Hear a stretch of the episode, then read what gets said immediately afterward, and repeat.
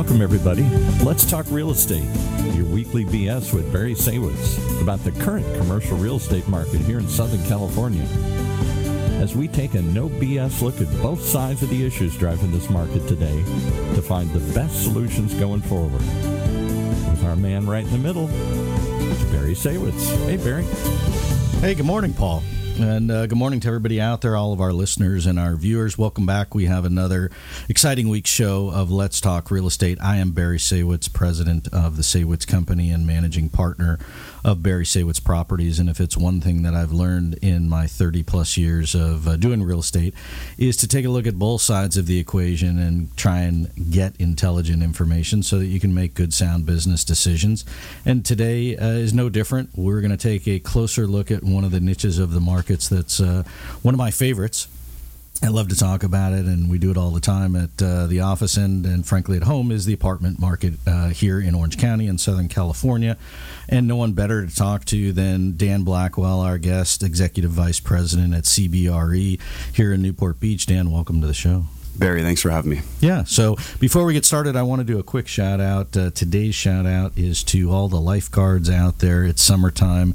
Uh, the beaches are packed. Uh, all you folks out there that help keep the beaches safe and uh, sound and, and rescue those in need. Thanks for doing what you're doing. And I'm jealous because you got a better tan than I do. So for today's show, uh, we could probably talk all day. I want to drill down and I want to talk about uh, the apartment market in particular, but certain aspects of it, since I, I, believe it's really in the in the midst of getting ready to to change and evolve, uh, as it always is. And so, Dan, you've been doing this for a while, and uh, I guess first your team at CBRE uh, is really the the preeminent uh, multifamily team here in Orange County, and CBRE as a whole, the largest uh, real estate commercial real estate brokerage company in the world.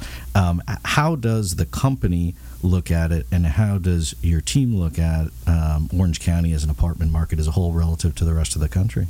Oh, that's a really good question. And, um, you know, just to dive right in, I think long term, we are fundamentally optimistic on multifamily real estate. And covering Orange County, we've really been insulated from a lot of turbulence that we saw, for example, in COVID. Fundamentally, it's very, very sound, very low vacancy rates historically, rental rates continuing to rise over time.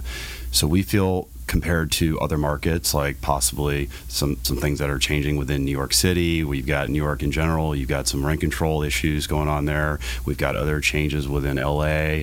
Uh, San Francisco, some of the other markets where there's there's more changes than you're seeing on a statewide level. Here, um, you've seen a flock of, of capital coming to Orange County, and we've also seen folks that already aren't in Orange County doubling down because of the strong fundamentals and more more or less a safe haven if you compare it to some of the other markets within America.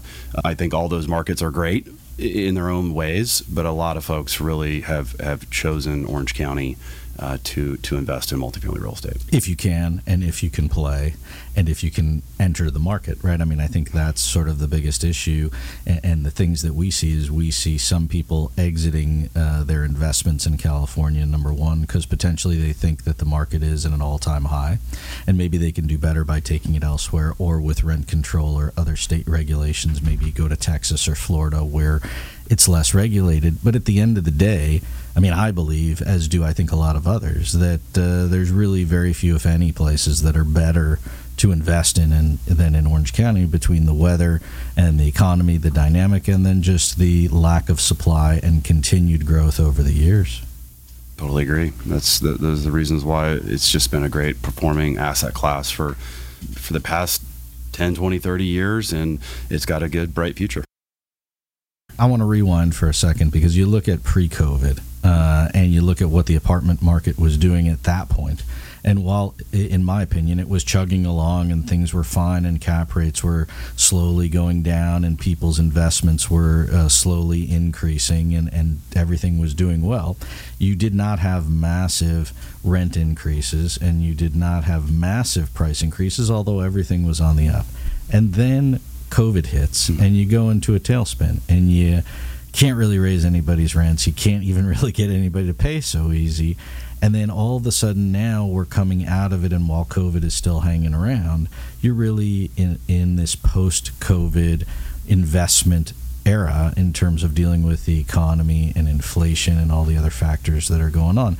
What was it like during COVID in terms of the activity of being able to sell product and, and get people to actually step up and do something, or was it hunker down? Well, it was it was hunker down. I mean, I'm looking back, thinking when we entered COVID, when it was shut down, we had just launched a number of properties to market for sale, and we had about 10 or 15 escrows at the time, and um, it, it just it just froze. And where it really froze was investors didn't know what to do what happened was the banks pulled out. Yeah. Right, they raised their rates. I remember Chase raising their rates.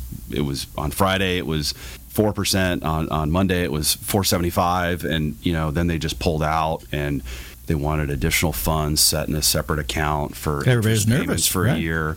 It's so so those few months were, there wasn't a whole lot going on. It was maintain, maintain and keep the transactions together that were currently under contract, and then find the market, right? And I think a lot of people were really concerned about myself included. We were just like, are people going to pay rent? What's going to happen?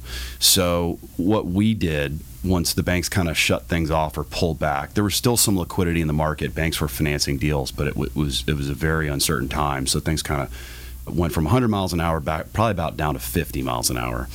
And um, we already were sizing and evaluating multiple multifamily assets in Southern California. We had all the books and records. We were seeing that collections a few months later were still in the 90s for occupancy.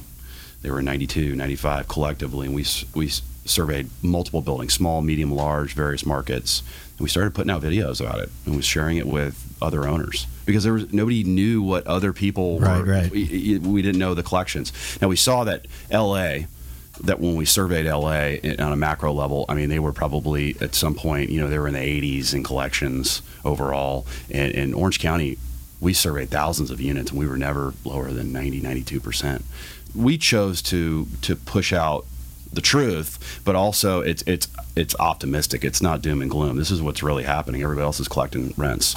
So we kept putting that out. We did that for 20 months running. Every month we did a rent collection video sent it out.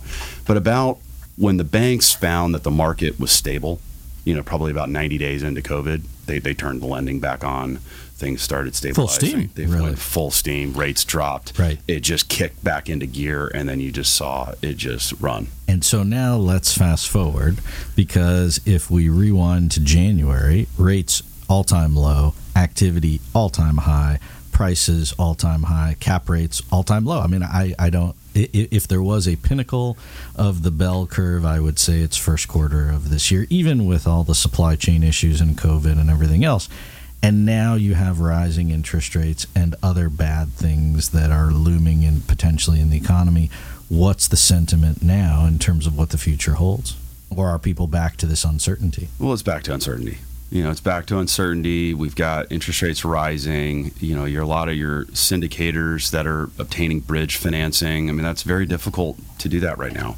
It's it's much higher. The costs are much higher, so they have to factor that into their model. They have to also factor in an exit where the where the interest rates are going to be when they take out that bridge financing. There's uncertainty with that. There's rising costs to renovate units. So a lot of the syndicator groups, a lot of them are pencils down. You know, they're pencils away. They've kind of watched this play out. They still want to make transactions happen to keep things going, it's very difficult time because there hasn't really been a major trend shift in values. And so the disconnect in dynamic is you talk about underwriting of properties the bank is going to underwrite to whatever their interest rate is. And if their interest rate is rising, or even if they believe that the interest rates will continue to rise, they will be even stricter on their underwriting, which means lower loan to values and means tougher to get the property to pencil, which to me has to put pressure on the values of the property, but yet it hasn't happened because you still have this other dynamic going on, which is supply and demand because you still have extremely low supply, and so you still have money out there chasing deals. The question will be where does it go at the end of the day? Can you buy a property at a three or four cap and then go finance it at five or six percent? And does that really hunt at the end of the day? Yeah. Or does the guy put his pencil down and say, "I'm going to be, I'm going to wait," and who who buys that? Exactly. I mean, there's there's typically we represent high net worth investors that are either in 1031 exchanges, have a need, not not a want, right? They, they need to acquire an asset. That, that's really what you need to be doing as a, as, as a broker in today's market. You need to be working with buyers with a need. things can change, right? Their lenders can retrade them and cut their loan proceeds from down from 60% right. to 50 because they're they're stressing at a higher interest rate because of things are rising. So there's all types of, of volatility within the marketplace. You need to be working with folks that have to transact, need to transact. They're they're still out there, they're still acquiring, looking for good assets because like you said, the supply is it's regardless of whatever cycle we're in. I mean, typically we're just in a very low inventory environment within Orange County. And is that a result of the fact that you have really this uncertainty both on the buyer and the seller side? Because it seems to me, if I'm the seller, then if I believe that the market has topped out, I should sell. I should do it now and get the heck out. But then what am I going to do with my money? I'll have to go exchange or pay the tax or go out of state. And then I could just wait and see what happens and hold it and see if I can raise my rents and capitalize on the fact that the rental market is still pretty good. But then if my tenants don't move or they might not pay if the economy gets worse, I've got risk with that. And so if, if I sit on the sideline as a seller, it's less product in the market. Right? Uh, totally. I mean, going back to COVID, when COVID hit and the restrictions came in, rent control, more restrictions came in, moratorium evictions, et cetera, et cetera. It created a lot of people to want to exit out of California, right? And that created a local opportunity for somebody to acquire their down leg. If that person went and sold their 32 units in Orange and went out of state and bought something in Arizona or Texas yeah. or Florida and locked a local asset here, and so that's where the low supply market, but that created an opportunity for another investor to acquire that. So that was an uptick, and that's what also created more transaction velocity.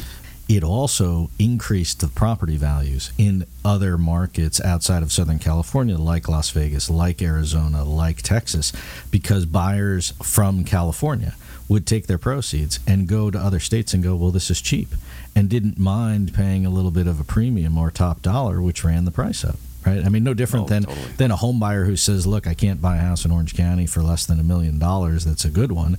And I go to Arizona, and I can buy something for two or three or four hundred grand. An extra twenty or thirty thousand on the price doesn't really move my needle, and so it moves these other markets up, which now then the entire market gets raised up. Exactly. I've read somewhere just California alone is the eighth largest economy in the world, or something along those lines. And so when you have that large of an economy migrating capital into other markets, it's gonna. I mean, it can be a tremendous amount of appreciation if you've got all that exit capital going out, and that's what we saw. We saw cap rates in Phoenix and in Dallas. I mean, these were getting sub four. Yeah, and and it, it kind of paired back to Orange County. You know, where where caps here are you know about the same as you're going to get in Phoenix. Right and what we saw was at, at some point there was a cycle. The, the capital kind of migrated out and then circled back to Orange County and said, "Look, if I can get the same levels of return, rent restrictions here in Orange County, aside from Santa Ana, right? right because Santa Ana has a stricter rent control. It's a tough one. That's a tough one. But aside from that, I would just rather buy in my backyard. Yeah. Kind of and so that gets back to my next question, which is in today's world, who are the buyers that are out there? Is it uh, certainly it's the 1031 guys because they have to, mm-hmm. but do you still have the first time buyer who says, "Look, I own four units, I want to try try and trade up to eight. Are the international buyers around, or are they still gone? I mean, are, are they gone? And then you know that capital is really not running around, and, and then are the institutional and bigger guys just kind of waiting it out? I mean, who, who's out there buying stuff? It's a little of everything. We're not seeing any foreign money come in and buy some assets. You know, typically that's very rare. I mean, that we saw that more prevalent in 2015, 2016. Now that money, that's like second gen, third gen kind of cycling exchange money. So that's more local capital. But we see 1031 exchange money. We see the first time buyers. We see people have sold their businesses or companies and they want to go in and acquire yeah. multifamily real estate. Cash out refinances. You know, a lot of folks here, why supply is so low is they hold and never sell. Makes sense. You buy good real estate, it produces income for you keep it, borrow against it tax free, go buy another building. So it just keeps inventories at, a, at an all time low. Those are the folks that are buying. You've got some syndicator money that's out. It's, it's hard as a, as a syndicator to, to acquire assets in Orange County. A lot of them want to keep buying here. It's just hard to make the numbers work for them. Yeah. yeah, and it seems to me also the cash out refinance guy now with the rates ticked up the way they are makes it very difficult if he didn't already pull his money out. That's right. Because if now you want to refinance, I had lunch with a friend of mine last week, and he said, "I'm thinking about refinancing my house, pulling the money out, doing exactly what you said, and maybe I'll buy like a fourplex or something, and you know, get into the investment market." And then he said, "Well, I can't really do it because I got to go buy something at a three or four cap, and uh, I'm going to borrow money at five or six percent, and so it's an inverse dynamic." And so, I think those guys now are off to the side. The folks that have cash that have either that have existing properties or have already pulled out their money. Uh, I think there'll be opportunities for them going forward. I'm, I'm curious your thoughts. I totally agree. And there's no timing. I mean, yeah, you got to make an interest payment on the money you pulled out, but you're not under this 1031 exchange. You got to close in six Right. months, so you can kind of wait and watch, watch things play out. And I think that's majority of buyers in the market are like, if I see an asset that's compelling enough with a value add story that's compelling enough, I'll, I'll put my money to work now. But if not, I'm more or less kind of like going to wait things until the second half of the year's out. And that was one of the other questions I had for you as well is the buyer that's out there, the majority of them, are they value add where they buy a property, fix it up, make it nicer, and try and capitalize on the rents because the rental market is so tight and rents uh, for available units, if you can find them, are really at top dollar? Or is the guy who, let's say in the 1031, does he just buy it, raises everybody's rent a little bit, and then doesn't spend any money and just sort of chugs along? It, it seems to me like play has to be that you have to add value to the property. I mean, the, the do nothing doesn't get you the return you need. Yeah, unless you can buy a turnkey asset that doesn't really That's already fixed up, right, like right. you're going to have to do some level of rent increases and, and stabilize the asset to its potential. It just depends on the asset. You know, we're bringing assets to market where they're 80% stabilized, right? And that's better because you get better loan proceeds. Right. It's, it's going to fit for an exchange buyer more likely than not. Uh, that's the most popular. If you can get something that's kind of near the interest rate to where you don't have negative leverage, where you're not borrowing at five and buying a two cap, Right. but but if you can get around a four or a little north of a four going in, and there's a little upside to it, I mean, those are going to clear the market in today. And how does that work for folks out there that aren't familiar? So you buy an apartment. I know how it works, but I'm asking you. So it, for the guy out there that buys a property and the rents are low, h- how do you get the rents up with rent control in place and with the rising materials for renovations? That to me is the challenge. It's a big challenge. It's a big challenge. I'm doing it on a small scale personally, and you know, you- you're watching your costs run. You have to weigh out: is the cost, is the benefit worth it? Right? What's your return on cost? Do you want to push rents and potentially get a vacancy? You got you got to factor all those things in. So, I think the biggest thing right now is, come August 1st, we as housing providers can raise rents 10% Orange County outside of Santa Ana. Santa Ana has a 3% cap this year so not everybody's going to go push out 10% rent increases, but I think more people will take it because they might not be able to in the future if Right, well, that's- lower, right? Look, uh, somebody who owns a lot more real estate than me uh, said to me, if you're not raising rents 10% as a landlord across the board, you've missed out on the opportunity because you'll never be able to recoup it. The market is clearly more than 10%. I've read articles where rents are up, you know, 18, 20, 25%.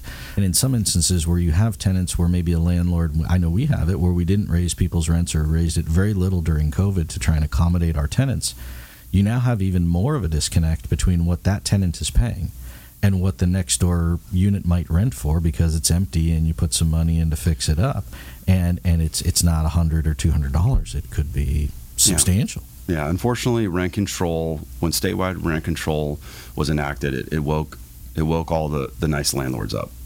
It woke them up. Yeah, well, it, it, it, look, it forces you, yeah, uh, to I guess get with the program. Yeah. Because if the landscaper raises his price 30%, if chlorine for your pool is up 100%, if lumber is up 400%, and natural gas is up 1,000%, how can you as a landlord keep pace? You have to raise your rents. It's the only opportunity that you have to be able to pay. So, it- which sucks for the tenant because at the end of the day, the consumer winds up paying more.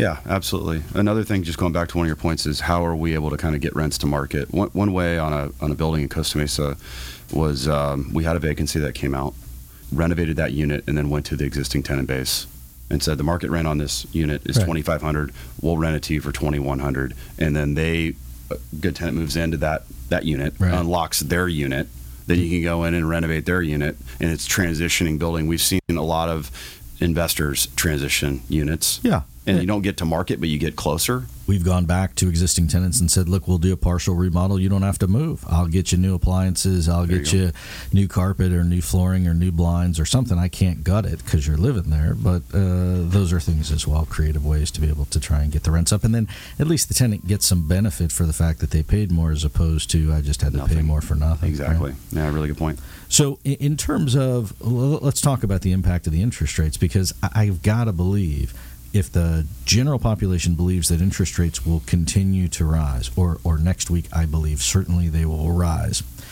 then what does that do for the perception of going forward for buyers in the market? And is it a self fulfilling prophecy that if interest rates go up, the value needs to come down? Or is it just I have to uh, readjust myself in terms of what the returns are? Yeah, I mean, you know, the stock market, when things happen, it's either already priced in or it gets priced in pretty quickly. Right.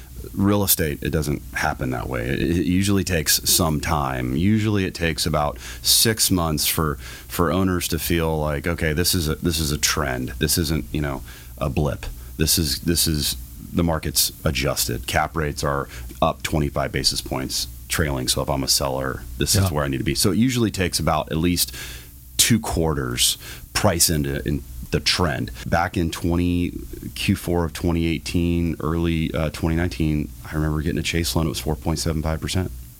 You know, and, and that had, that had run up, and it the market transaction volumes really dropped. Then you look at it today, and it's not much more than that. I mean, the other side of it is it's all relative. Relative to getting a 3% loan, the rates today are terrible. But relative to historic interest rates, if you rewind, it's not that bad. But it is an adjustment relative to you also can't buy it at a three cap. And Yeah, I mean everything back to your January, you know, when the bell curve was at, you know, its tip top, everything was kind of priced in. All the great things about what we have in multifamily real estate, location, rents, occupancy, everything else, the, the, the cap rates were already priced in. So with interest rates rising just 100 basis points, it can knock out 20, 25, 30% of your cash flow. yeah. So, So- it does matter. So, what do you tell sellers? Is it a good time to sell, or do you wait and see how it unfolds? You know, I think it really goes back to why is the owner looking to sell in the first place? Aside from the market, like their personal need. And if it makes sense for them to sell, if it's, I want to um, 1031 exchange, get into something passive, or I own it within a partnership and I just want to move on and do Yeah. my thing, or I've got a stepped up basis, I don't have to pay a lot of tax. I'd like to, I prefer to sell. If that makes sense for them to sell on a personal level, on a market perspective, this is still a really good time. Right, because the values are still high. This is amazing. And It's if I, and the converse of that is, if I'm a buyer, do you buy or do you wait? I think it's if you find something compelling enough to put your the- capital to work. Don't buy for the sake of buying. That's right. Right. Make sure you, especially because you're going to own it for a while. The whole I buy it and I sell it in a year and make money thing. I think uh, that one's over too, I agree. at least for the short term. I agree. And you got some folks. I, I believe this is the last year of 100% bonus depreciation. So you got you know some folks that would like to get something done year end, but they're not stressing about getting something closed right away. They kind of still want to balance out waiting a little bit to see Yeah. kind of what comes up. But I think it's just you get the right asset in a right location. You know, one of one of my mentors told me back in the day, he's like, buy a bad deal in a good area. I'm like, what? And At least, But- at least it'll go up long term, right? If you own something long enough, it should go up. you know, just hold on, just don't sell. Yeah. You know, so yeah. And so uh, we just have a minute left. Uh, it goes by quick. We could do this all day. But in terms of where you see the market going, at least between now and the end of the year, as far as activity, values, even rents, I guess I'll go with those three. Give us your sort of final thoughts on uh, where you see it headed directionally. macro level it, well best case it'll be it'll be flat it'll be sideways right it could be down a little bit depending pricing as far as interest rates most likely it's going to be higher right we, we have to factor that in the rents there's still a lot of room to raise rents and i think that probably will offset some rise in cost of capital that's why i'm not too bearish on values so i think it's if you blend it all together it's probably going to be flat to maybe down a little bit Yeah. And so the word to the wise, I guess, for those folks out there are thinking of buying, if you find a good deal and it makes sense, call Dan. He'll help you buy it. And if you're a seller and you need to sell, now is probably a good time to do it. I think I'd do it sooner rather than later. And I guess for all of us uh, that are part of it, we'll see how the thing unfolds. That's it. Yeah. So, listen, I appreciate you coming on and sharing your thoughts. I wish we had a two-hour show. We'd, we'd delve into a hundred other things I got on my list, but uh, nonetheless, it's a pleasure and always uh, happy to get your thoughts. I wish uh, you and your family and your team uh, much continued success. Thanks, Barry. Uh, and appreciate you coming on and sharing your thoughts. Thanks, thoughts. Barry. Let's do it again. Yeah. So uh, I am Barry Saywitz again, president of the Saywitz Company. Uh, for everybody out there, thanks for tuning in. We'll be back next week with more Let's Talk Real Estate. A special thank you to Paul and our producer Sophia and the entire team uh, here at OC Talk Radio. Uh, once again, uh, if it's Tuesday, uh, it's real estate. Thanks for tuning in, and we'll see you again next week.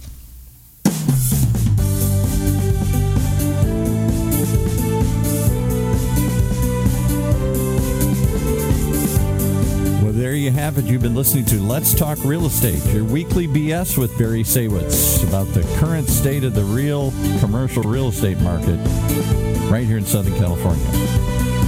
On Orange County's only community radio station, OC Talk Radio, streaming live from our studio here at the University of California Irvine's Beall Applied Innovation Center.